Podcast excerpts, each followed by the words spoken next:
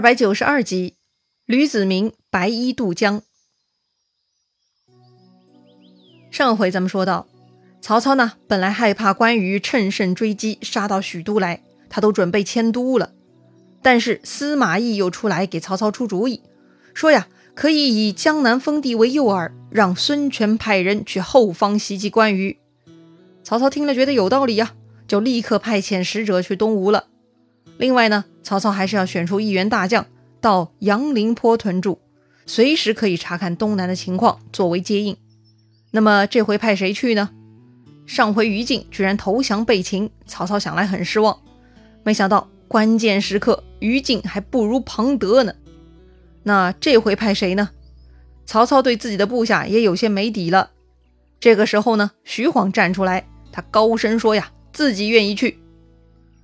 这个徐晃一向表现很好。好，曹操呢这就同意了，给徐晃精兵5万，另外派吕建为副将，就选择吉日起兵南下了。话说曹操使者来到东吴，将曹操书信送给孙权。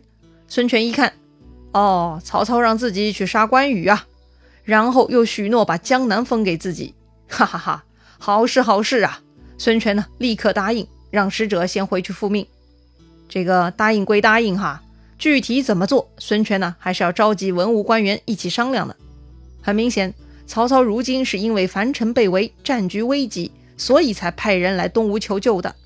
所以张昭认为事成之后，曹操很有可能反复啊。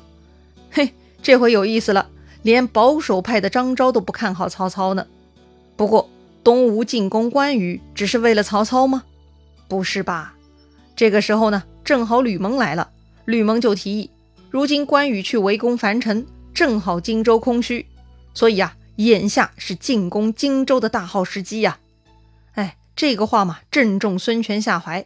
这几年孙权动不动就想起兵武力夺取荆州，只不过一向忌惮关羽，所以迟迟没有动手。而眼下向来主张联刘抗曹的鲁肃已经过世了，看着刘备一天天做大，东吴呢也必须得看不下去了呀。所以呢，孙权内心对荆州的欲望是越来越强烈了。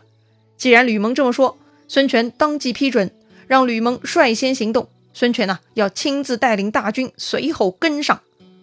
OK， 既然主公下令了，吕蒙呢就回到路口调拨人马去了。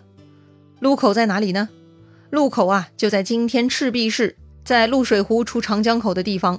吕蒙呢再次屯驻了大量水军呢。不过这个时候吕蒙得到一个消息，说荆州那边的人在沿江布置了烽火台，只要咱们这边一有行动，就会被荆州军看去啦。啊，怎么会这样呢？吕蒙当下懵了。为啥呢？因为吕蒙啊已经在孙权面前夸下海口，想趁关羽不在家偷袭荆州。现在好了，荆州居然设有这么多烽火台，这么一来偷袭就没机会了，这可咋办呢？想到这里啊，这吕蒙呢居然就生病倒下了。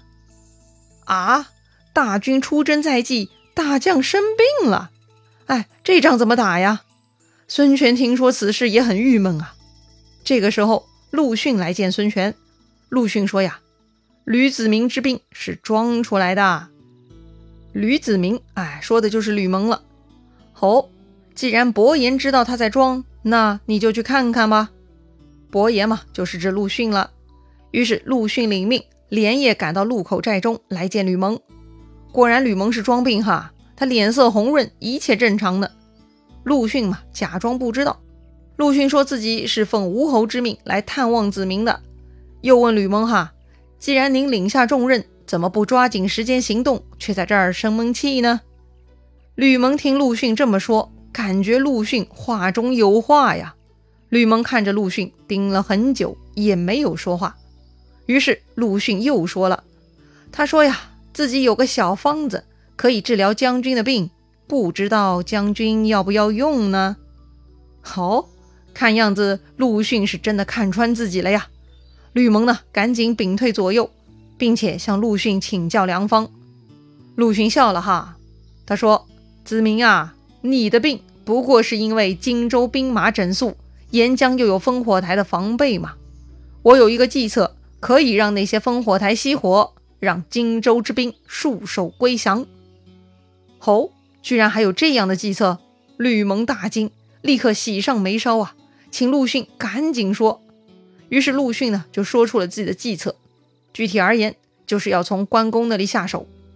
关公很骄傲，自以为天下无敌，不过关公对吕蒙还是有防备的，所以呢要想办法麻痹关公，就得吕蒙假装辞职，让关公卸下防备。吕蒙辞职，把路口守卫的工作让给其他人来管理，只要这个人肯对关公卑躬屈膝，言辞谄媚，关公一定会更骄傲，很有可能就撤掉所有荆州守军，全力以赴去攻打樊城。一旦荆州没了防备，那就落入咱们之手了。哎呀，吕蒙一听拍手称赞呐，好，就这么办吧。于是吕蒙呢就托病不起，上书辞职了。这个时候孙权也已经听说陆逊的计策，于是呢他配合吕蒙演戏，将吕蒙召还建业养病。同时呢孙权跟吕蒙商量说呀，守卫路口的重任当年是周公瑾推荐卢子敬的，子敬之后又推荐了艾青，如今艾青也得推荐一个才德仁望兼备之人接手才行啊。吕蒙说呀，如果再采用德望兼备之人，关云长必然会有所防备。我看呐，陆逊很有智谋，如今还没有名声远播，想必关云长不会忌惮他。如果让陆逊代替我，那就大事可成了。孙权觉得吕蒙分析很到位哈，很高兴，当即拜陆逊为偏将军、右都督，代替吕蒙守路口。哈，有意思吧？陆逊出了一个主意，然后呢，自己就拿到了右都督的位置，哎，这就可以发挥了。不得不说，陆逊有才。但也是吕蒙心胸开阔，大局为重嘛，不像于禁哈，事儿都还没干成呢，就担心别人抢功劳出风头。这里呢，咱们就可以看到曹操和孙权各自治理下的团队风格差异了。好了，既然孙权正式任命，陆逊呢就接下应授，连夜赶往路口上任去了。之后就像陆逊自己计划的，他立刻准备了很多礼物，什么上好的马匹啊，锦绣绸缎啊，酒肉礼物啊，反正他是准备了一大堆哈，让使者带着去樊城见关公。当时关公还在养伤，所以是按兵不动嘛。这个时候陆逊的使者过来了，非常卑微谦逊，关公看着是十分鄙夷呀。关公指着使者就说了，孙仲谋见识短浅呐，居然用孺子为将。哎，说白了呢，关公是很不看好无名小辈陆逊的，他觉得孙权目光短浅，吕蒙生病了，居然换来这样一个臭小子当右都督，太不堪了。关羽呢是打心底瞧不上啊，而这个使者呢又偏偏表现得极其卑微。当然了，这是陆逊教的，使者照办而已。使者趴在地上报告关公，说陆将军有书信，还备下了礼物，一来为君侯作贺，祝贺您大获全胜，擒于禁，杀庞德；二来呢，求两家和好，还请您笑纳。关公拿来陆逊的书信一看，哎呦，都写了啥呀？都是些谦卑之词，看上去就很懦弱，一副很怕怕的样子。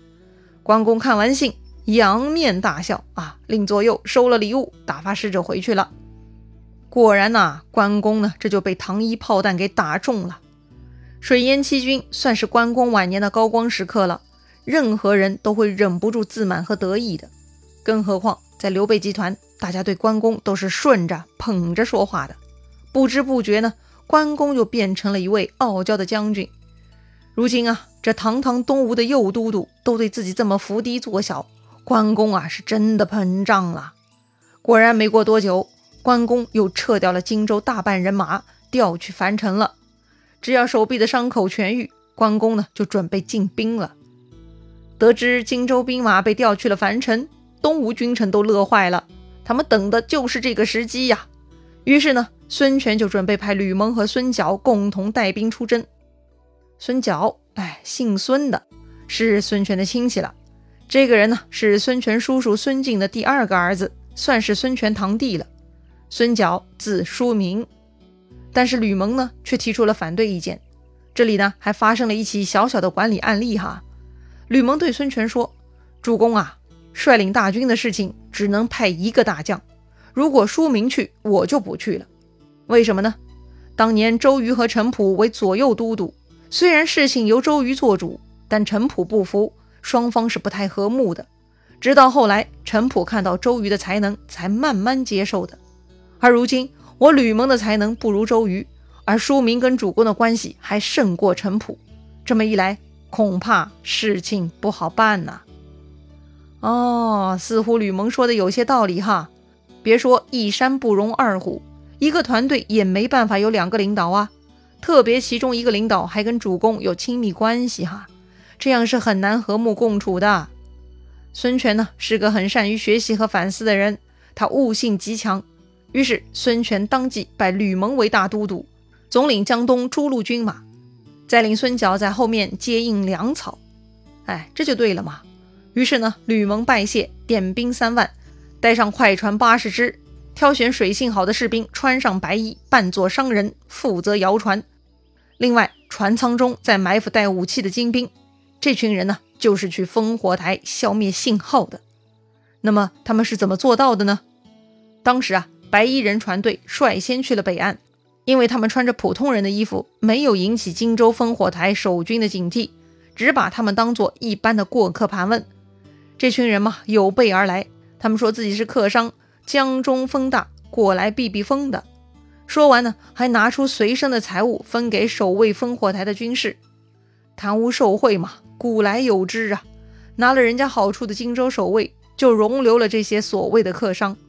但是到了当晚2更，那些藏在船舱里头的东吴精兵呢，就跑了出来，冲上烽火台，就把守军给绑了。然后一声暗号，80条船的精兵全部都出来了，将各处烽火台的守军都给绑了，捉到船舱中。要命了，80条船，这么多呀，居然都没有引起荆州烽火台守军的怀疑。哎呀，可见当时荆州兵的懈怠和麻木不仁了。